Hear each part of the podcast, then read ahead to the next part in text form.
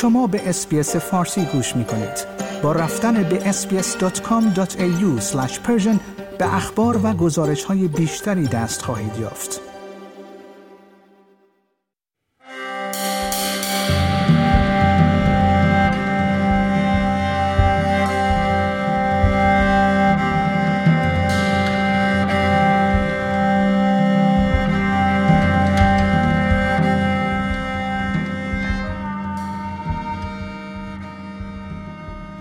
گراره پور نوازنده کمانچه، خواننده و آهنگساز ساکن استرالیا به تازگی از آلبوم جدیدش به همراه برایان اودوایر به نام فیلوفنجون رونمایی کرده است. آلبومی که او می‌گوید آهنگهای آن با بداه نوازی نواخته شدهاند و برخی از آنها هم از جریان زن زندگی آزادی تأثیر دیدند. من نیو سرد هستم و درباره این آلبوم با خانم پور گفتگویی داشتم.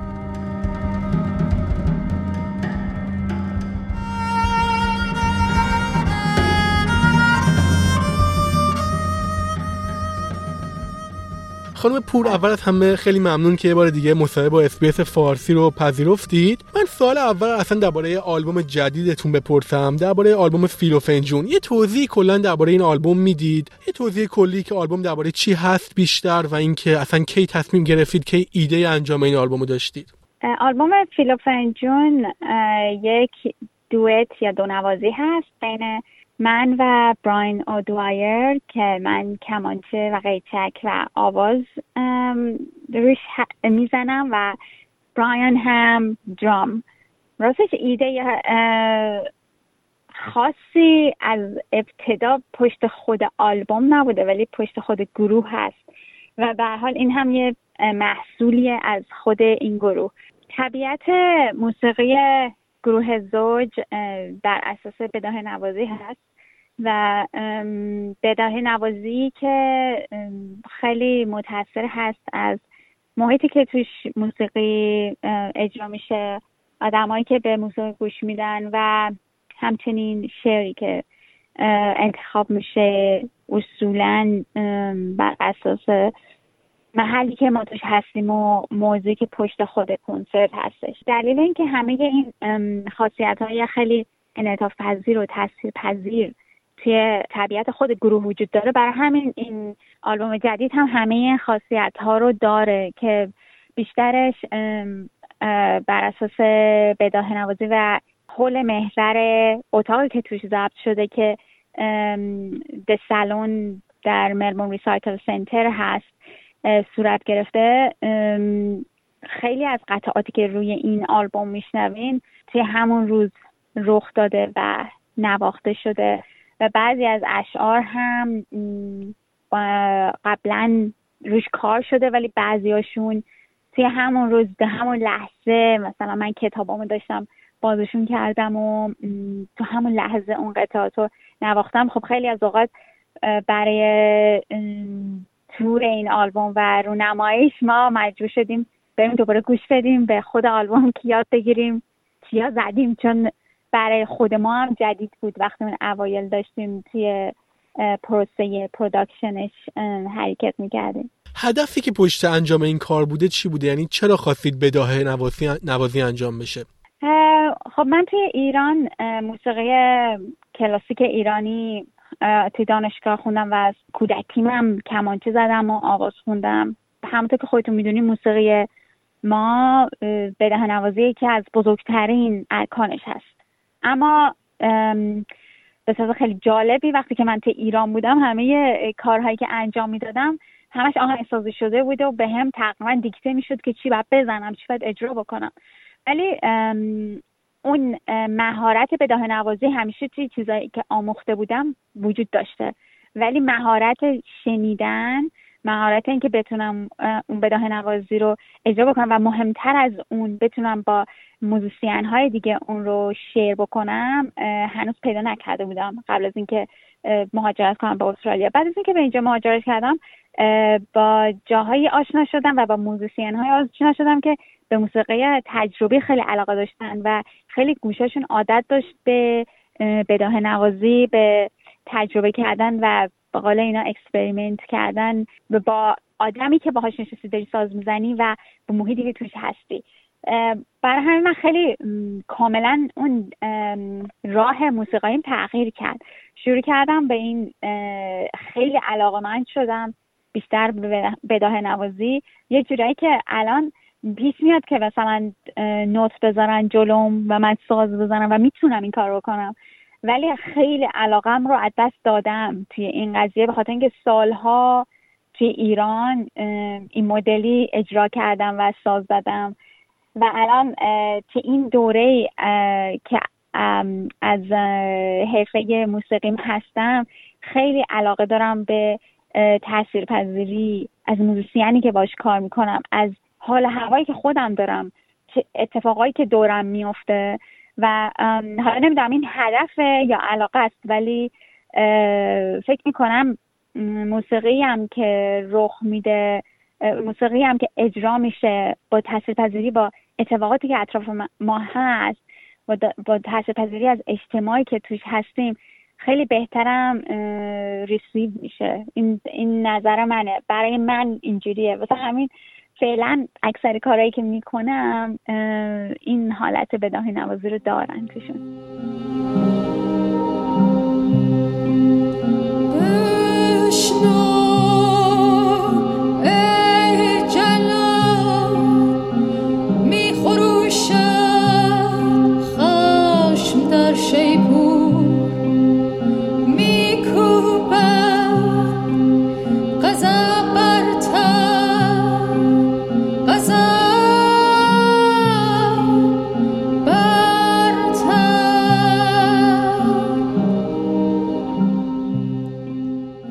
ما تو این یکی دو سال اخیر بحث اعتراضای ایران رو داشتیم و می‌بینیم که این موضوع تو آلبوم شما هم دیده میشه. یعنی توی برخی از آهنگا مثل همون آهنگ خدای رنگین کمان یا آهنگ هنگمن یا همون جلاد این موضوع دیده میشه. چقدر این اعتراضات تاثیر گذاشتن توی بعضی از این آهنگایی که توی این آلبوم جدیدتون داشتید؟ خب قطعه هنگمن قبل از این اعتراضات ضبط شدش ولی ما همیشه این اعتراضات رو داشتیم. و من خیلی همیشه سوق دارم به سمت اینجور اشعار خودم و قطعه که روی آلبوم هست به نام هنگمن توی همون لحظه توی اون اتاقی که ما توش بودیم توی اون سالانی که توش بودیم و برای اولین بار ضبط شده. یعنی من حتی شعر رو قبل از اینکه بخونمش روی این قطعه نخونده بودم از روش حتی یه بار. برای همین من فکر می‌کنم حسی که توی اون لحظه داشتم که کاملا اون حسی بود که همیشه تو دلم بوده نسبت به مشکلاتی که ما تو ایران داریم که منو سوخت داد به, به اینکه این قطعه رو انتخاب بکنم. و بعد از اینکه زن زندگی آزادی اتفاق افتاد که هنوز هم داره اتفاق میفته من تو همه اجراهایی که حالا برای این اعتراضات بوده همیشه این قطعه رو اجرا کردم و قبل از اینکه در حال این این آلبوم دو سال پیش ضبط شده به خاطر یه سری اتفاقاتی تازه تونسته الان بیاد بیرون. خیلی اتفاقات این دو سال افتاده و خیلی هاشون به سمت زن زندگی آزادی رفته. یعنی تقریبا می‌تونم بگم که production این آلبوم قبل انقلاب صورت گرفته post production ش در طول انقلاب اتفاق افتاده. برای همین خیلی سوق پیدا کرده به این سمت و و تقدیم شده به این انقلاب.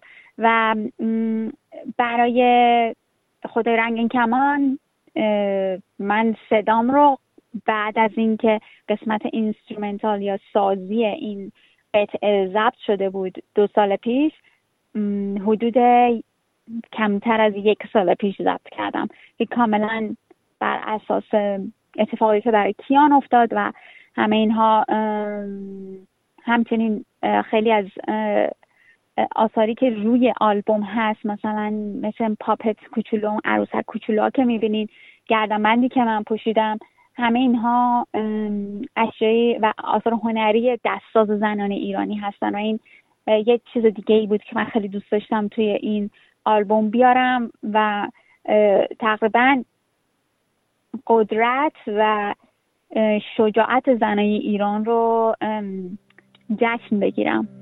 خیلی دوست داشتم این این شجاعت رو جشن بگیرم روی این آلبوم و برای همین خیلی تلاش کردم تا جایی که می‌تونم زنها و وجودشون رو توش بیارم. به نام خدا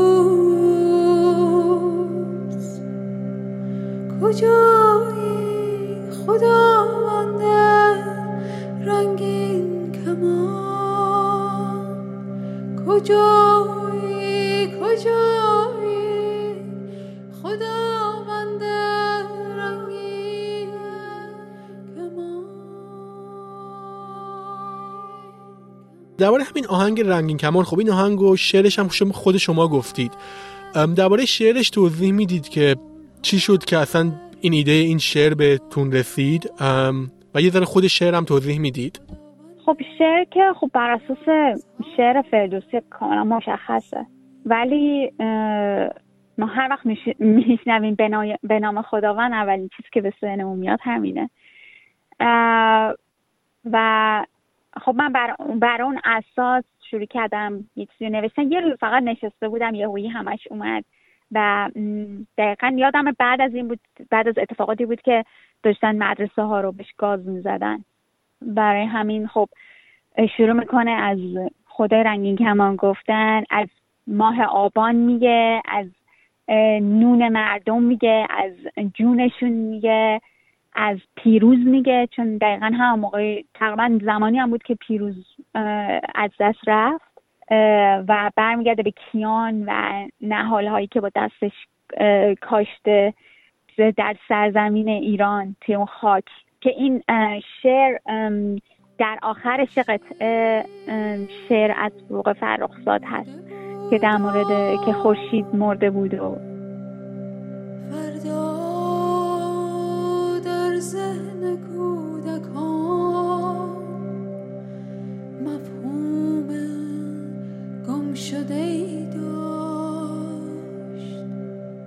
یه شعری هستش که توی همون دوران من اول خود این شعر رو نوشتم بعد تو همون دوران یادمه که محمد علی طالبی کارگردان ایرانی که کیسه برنج رو ساخته مطمئنم هم میشناسینش این شعر گذاشته بود روی فیسبوکش چون یکی از دوستای خیلی عزیز من هستنیشون و من خیلی خوشم اومد. راستش این, ش... این شعر فروغ من خودم قبلا نخونده بودم و محمد علی طالبی رو گذاشته رو فیسبوکش. و من حس کردم وای چقدر خوب. رفتم خوندم همش و اینا.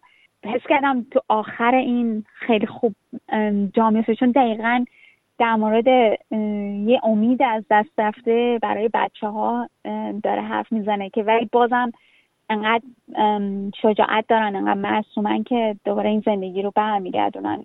درباره سبکتون هم من میشه بپرسم. آیا توی این آلبوم سبکتون رو تغییر دادید یا به حالت جدیدتری در آوردیدش یا به همون شکل قدیم بوده؟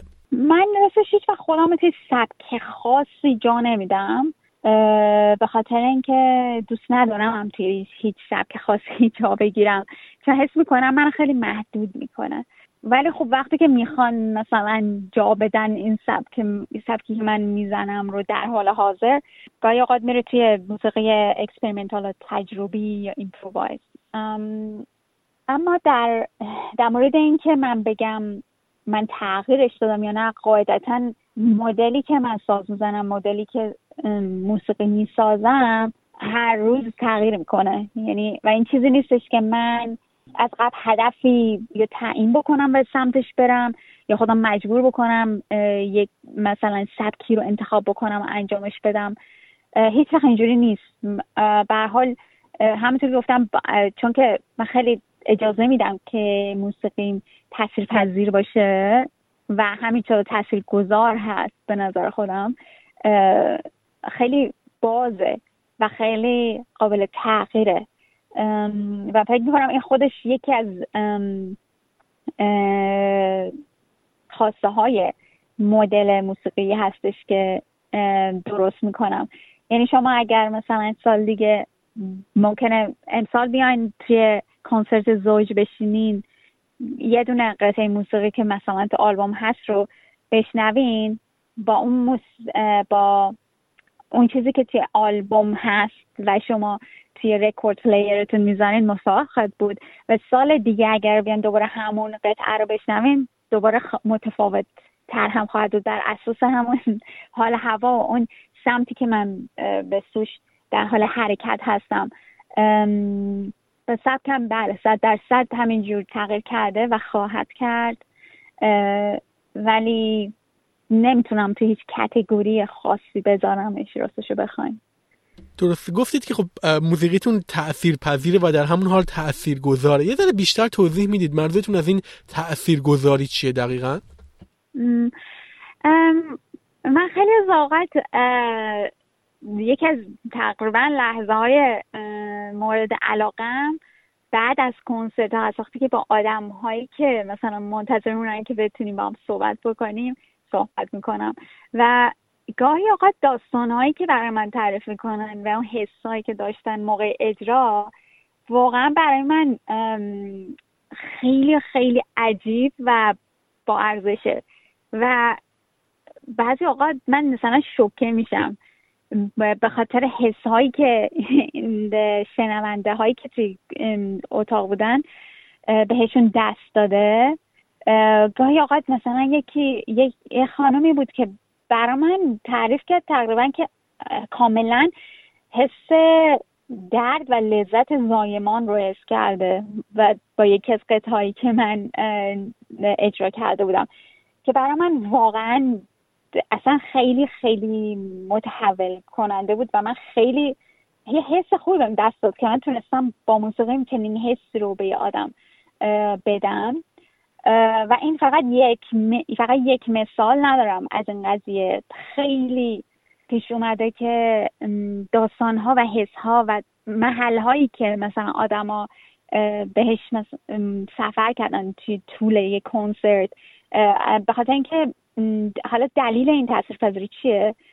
دلیلش اینه که موسیقی که ما اجرا می‌کنیم ما بهش میگیم it requires deep listening. یعنی شما واقعا باید بشینین اونجا و عین مدیتیشن میمونه کاملا باید بخشی از موسیقی بشین و با تمام وجودتون موسیقی رو گوش بدین و خودتون رو تقریبا رها کنین و اجازه بدین که موسیقی شما رو جایی ببره چون خیلی از اوقات خیلی تکرار میشن خیلی نوت ها یعنی حرکت خیلی تند یا ریتم خیلی تندی توی موسیقی نیست. مثل یه موج آروم دریا مثل مدیتیشن میاد و میره. و شما اگر به خودتون اجازه بدین که بخشی از این موسیقی بشین اصلا هدف این موسیقی اینه. و وقتی که ما همه مثل یه من تقریبا من خیلی از اوقات میگم زوج مثل مثلث میمونه. من و برایان و و شنونده هامون. چون ما توی این مثلث که قرار می‌گیریم این بده بستون بین این سه زل همینجور در حال حرکته. و خیلی و ما همینجور چیزای مختلف رو با هم دیگه تجربه می‌کنیم و به جاهای مختلفی میریم بر همین این حس تاثیر پذیری رو هم من حس می‌کنم همون کسی که شنونده هست. اگر که قلبشون رو باز بکنم و اجازه بدن که این موسیقی تقریبا اونا رو در آغوش بگیره.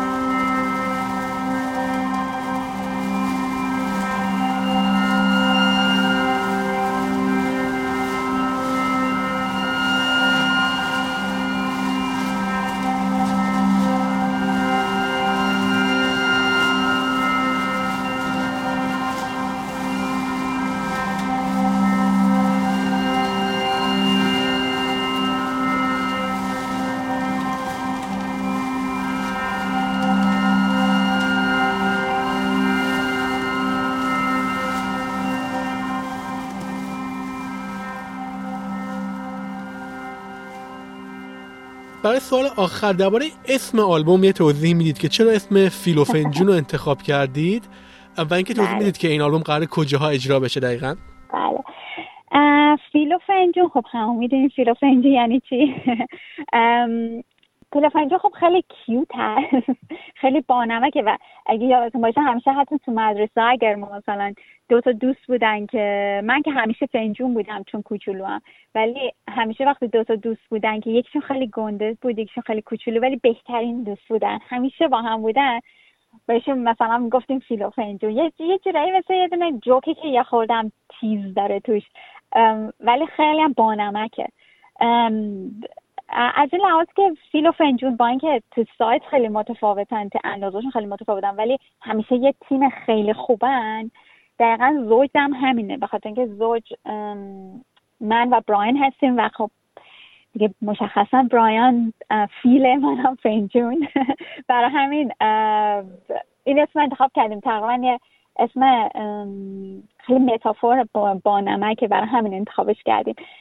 و برای اجراها ما خب اجرای ملبورنمون که انجام شد و سولدت شد ولی ما به بالارات خواهیم رفت بعد به رامزی خواهیم رفت به ادلیت خواهیم رفت و یه اجرای دیگه هم دوباره توی ملبورن خواهیم داشت. همه این اتفاقا هم توی نوامبر و دسامبر میافته که همش هم روی وبسایت من هست. امیدوارم که شما هم بتونین بیاین و این تاثیر پذیری و توی این تجربه با ما همراه باشین.